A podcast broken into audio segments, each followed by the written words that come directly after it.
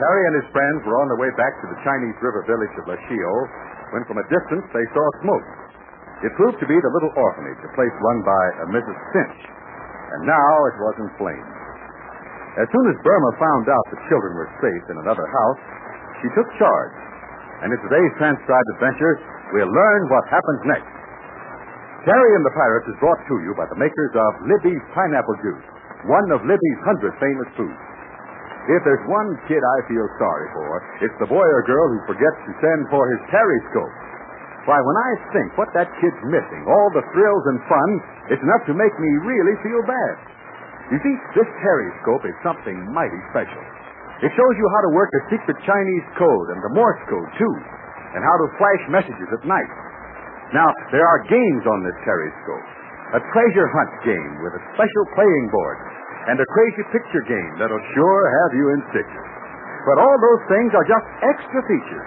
They're plenty exciting, all right, but the real payoff is this. This periscope is just like the one Terry invented and put together in the show.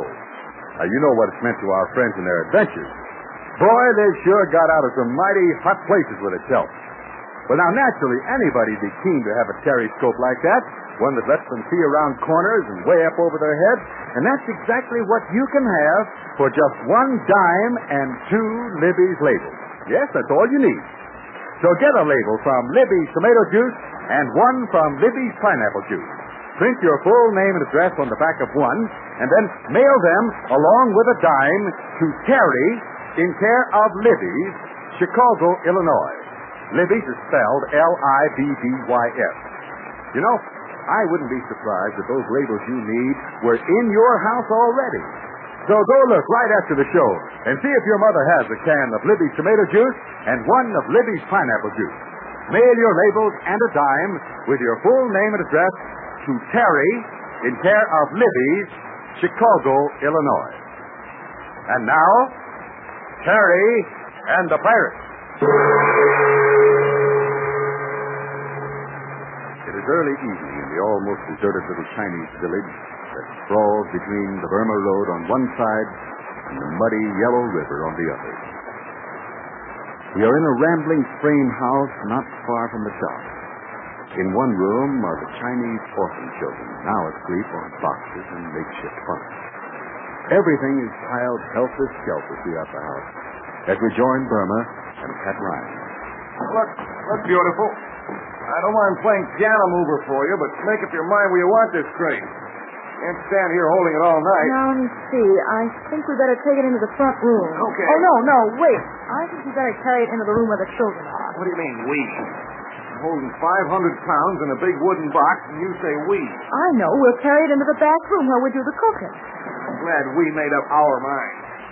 Lead the way, and remember, after this, I'm not Big Scoop. Uh, walk this way, Pat. Could walk that way, I wouldn't be carrying this box. Now, where do you want this thing dropped? Now, let's see. Over here by the window. Oh, no. No, that'd be awkward.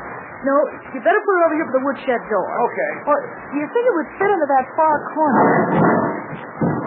Lady, I know one place it won't fit, and that's on my shoulder where it's been for the past ten minutes. Now, when you decide exactly where you want it, just tell me. Well, is the big, strong, and handsome getting mad? Look, I don't mind working for my dinner. We'll never get these new quarters settled the way we're going, Burma. Oh, we're doing pretty good, Pat. Everybody's doing something. April and Terry are fixing up the dining room, and Captain Blaze and his daughter are policing up outside. And Connie's trying to round up some extra native help, and here we are. Isn't it wonderful? I guess so. It makes you happy to fuss like this, okay, but let's make sure we don't have another fire. What? Just what I said. The orphanage fire was started by somebody. It wasn't an accident. How do you know that? Because I was snooping around the ruins and I know enough about fires. You're a fire inspector. Was there ever anything you weren't? Yes.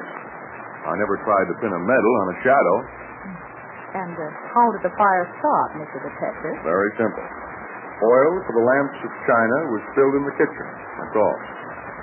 Why should anybody want to set fire to an orphanage? I'm sure I don't know, Madam Quiz. Oh, I'm sure I know. Mrs. Finch! Oh, I'm so glad you came back. Hello. Oh, Come on into your new headquarters for Chinese orphans. We've been trying to manage as best we could until you returned. And you've been doing very well, too, with all the help you have. Now, what was this chatter about a deliberate fire? And that's the way I figured, Mrs. Oh, Finch. but I don't think Mr. Ryan is right. The fire was started by some troublemaker. Well, do you know who did it? Well, I have a pretty good idea. I think I know why. Well, now we're getting somewhere. Let's have it. Very well, I'll tell you. Then I'm going to say goodbye. Goodbye. You're going away? That's the usual reason for saying goodbye, isn't it? Yes, I have special orders. I can't tell you what they are, but I have to pull out within an hour. But, well, what about the children? Well, you're here, aren't you? You're very capable. But I don't know how to handle children. I- I'm not a mother. Listen to her, Mr. Ryan. What's that got to do with it, Burma? Besides, uh, she'll only take charge for a short while. Uh, I've arranged for a woman to come up the road and take charge, but until she gets here, you will have to manage. And Burma will do very well, too, Mrs. Finch. She's got us all working tooth and nail. She cooks supper for the youngsters, and I wish you'd relax so I could relax, too. Oh, uh, by the way, Burma, I must warn you about the food supply. Yes. Luckily, I discovered the fire in time, so I managed to get the children out, as well as the big food storage bin. Here are the keys. All right. Now, don't let them get out of your hands. There isn't much food left, and it'll be some time before we can get more. Well, I'll take charge of the keys, but I... I've been expecting a small steamer up the river. It's already two weeks late.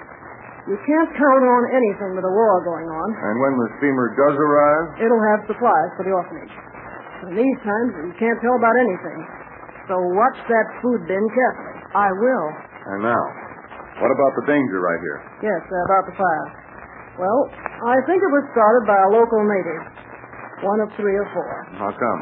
Quite simple. They wanted food. I caught them stealing once and I drove them off. They've been back, but they were afraid of me. Small wonder. So, you think I'm a battle act too, Mr. Ryan? Oh, no, no. I, well, I mean, yes. It, it, yes, he does, Mrs. Finn. well, now, is that any way to talk? I, Oh, I- I'm not the least bit annoyed, Mr. Ryan. Out here, you have to be hard-boiled if you hope to live very long. Your Burma will find that out soon enough. But both of you, remember what I said. Keep your eyes open for Han and his friend. and? Was that one of the local boys who want to make with the food? Yes, he's as yellow as a river out there. But with a gun and a few pals, he may be dangerous. I'm almost sure he started the fire. So look sharp. I will, Mrs. Finch. And now, goodbye. Good luck to you both. Oh, thank no, you. No, don't go to the door with me. Just keep busy.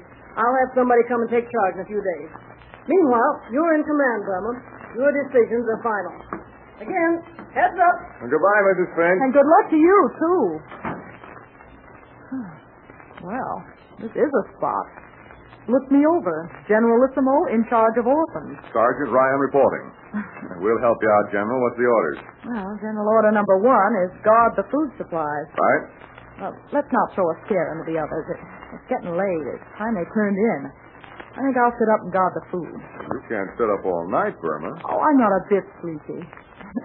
With Mrs. Finch gone, I, I guess I'm too excited to sleep. Just the same, you can't sit up alone. You'll fall asleep in no time. Well, I thought I could fix a bunk, not in here where the food bin is, but well out there in the corridor. I wake up easily. I've got a gun handy. That won't be much help. If you're going to do any watching, you ought to be where you can see and yet not be seen by any prowler. How am I going to do that? From that next room. Right in there. You can make yourself comfortable in here. How'll I be able to see out here where the food bin is? We had a few locks on these doors, we could all rest easily, but nobody believes in locks and bolts. And I'll get the periscope and we can adjust it. Oh. So you can look out into this room. We'll leave a lantern lit in here near the food bin. The periscope. Oh, that's so. I'd forgot. Hey, does Terry still have it? Yeah, I'll get it. And then we'll leave the door open just just an inch or so. Where do you get this we business? This is my job, Pat. Just get the periscope and I'll manage. Now look, General Burma. The old Sarge is going to sit up with you. Four eyes are better than two, and it's a long way till morning. You get the periscope and I'll fix a place where I can watch this room through it. We'll see to it that nobody gets that food.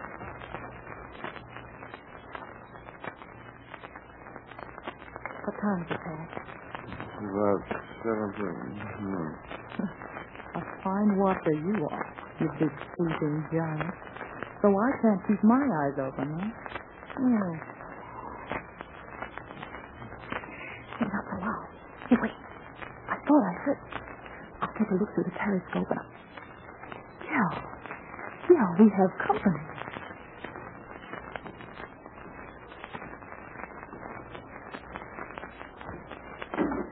All right, drop those bundles and put up your hands. No, lady. No, no, don't. You heard me. Drop those packages and be quick about No, it. no, no, that's some lady. It's no. Look, I've been sitting up all night just to meet you. Now put down that food and be quick. No, no, can't stop. No woman say You look, my unwashed friend. You set fire to that other building. You'll be shot for that, and then you'll never eat again. Must have money food. Lady, give hand kids for food, I'll lady. give you a lot more than that. Oh, oh. Lady, hit man. It's Drop those things. Drop them, I. Oh, Oh, oh, lady. My whole for you. Tad, come here. Of course, babe. What? What's going on here? What's up? Oh, help me pick up these bundles of food, Curly Lock. Huh? Sure, but what? What's been left in my eyes? You were asleep, Sam. Oh. Uh, never mind. I did very well without you. Well, what happened? Well, I, I looked through the periscope from the other room, and I saw him come in and open the cupboard, and he loaded his arms with boxes. And... Who's, who's he? Come on, come on, let's go get him. Now, just relax, Mr. Ryan. You haven't been such a rattling big success tonight, so why not let little Burma carry on? Well, you you looked through the periscope. Oh, yeah, yeah, now I remember. And you were just resting your eyes, huh? Uh-huh. Well, for a man who sleeps light, you sure snore heavy. Never mind about me. What about the fellow who tried to steal the grub? Know who he is? Yeah, he's a fellow named Han, and he has a few pals that hang around with him. Han's sort of a town bully. Well, what do we do about him? Well, there's no chance to find him tonight. Why don't you go and bed yourself down? We'll worry about Han and his friends tomorrow. They won't be back again tonight. Say, I'd like to have seen you sock that fella. I'm pretty good when I get fighting mad, Mr. Ryan. So why don't you go and get your beauty sleep? That little Burma straighten things up, huh? Yeah. Unless I'm mistaken, we're due for more trouble with Han and his hoodlums. They're hungry, and hungry men are bad business. Good night. Yes, that blonde Burma is right about expecting more trouble. But she seems to have good, a good stock in either hand, which is a bit of a surprise, huh? Well, in just a moment, I'll tell you what's brewing for tomorrow. Well, kids, any boy or girl who listens to this show sure ought to have a periscope. But, says you, can any boy or girl get a periscope? And the answer is yes. You yourself can have a periscope exactly like the one they're using in the show. It lets you look around corners, see way up over your head, shows you what's going on behind you. Nobody can put anything over on you when you've got a periscope. And boy, is it a wonder to help you see at parades and ball games and any place where there's a crowd. And say, this periscope is the keenest looking thing. It's got a picture of Burma and Pat and other friends on it, and our great big Chinese dragon, too. But look, are only an extra. It's what the periscope does that's so exciting. Why, you can send three kinds of secret messages with it. You can play new games with it, too. Now, to get a periscope, you need a label from Libby's tomato juice and one from Libby's pineapple juice. Print your full name and address on the back of one label, and then send them with your dime to Terry in care of Libby's, Chicago, Illinois. Don't put it off, kids. Send right now for your thrilling periscope.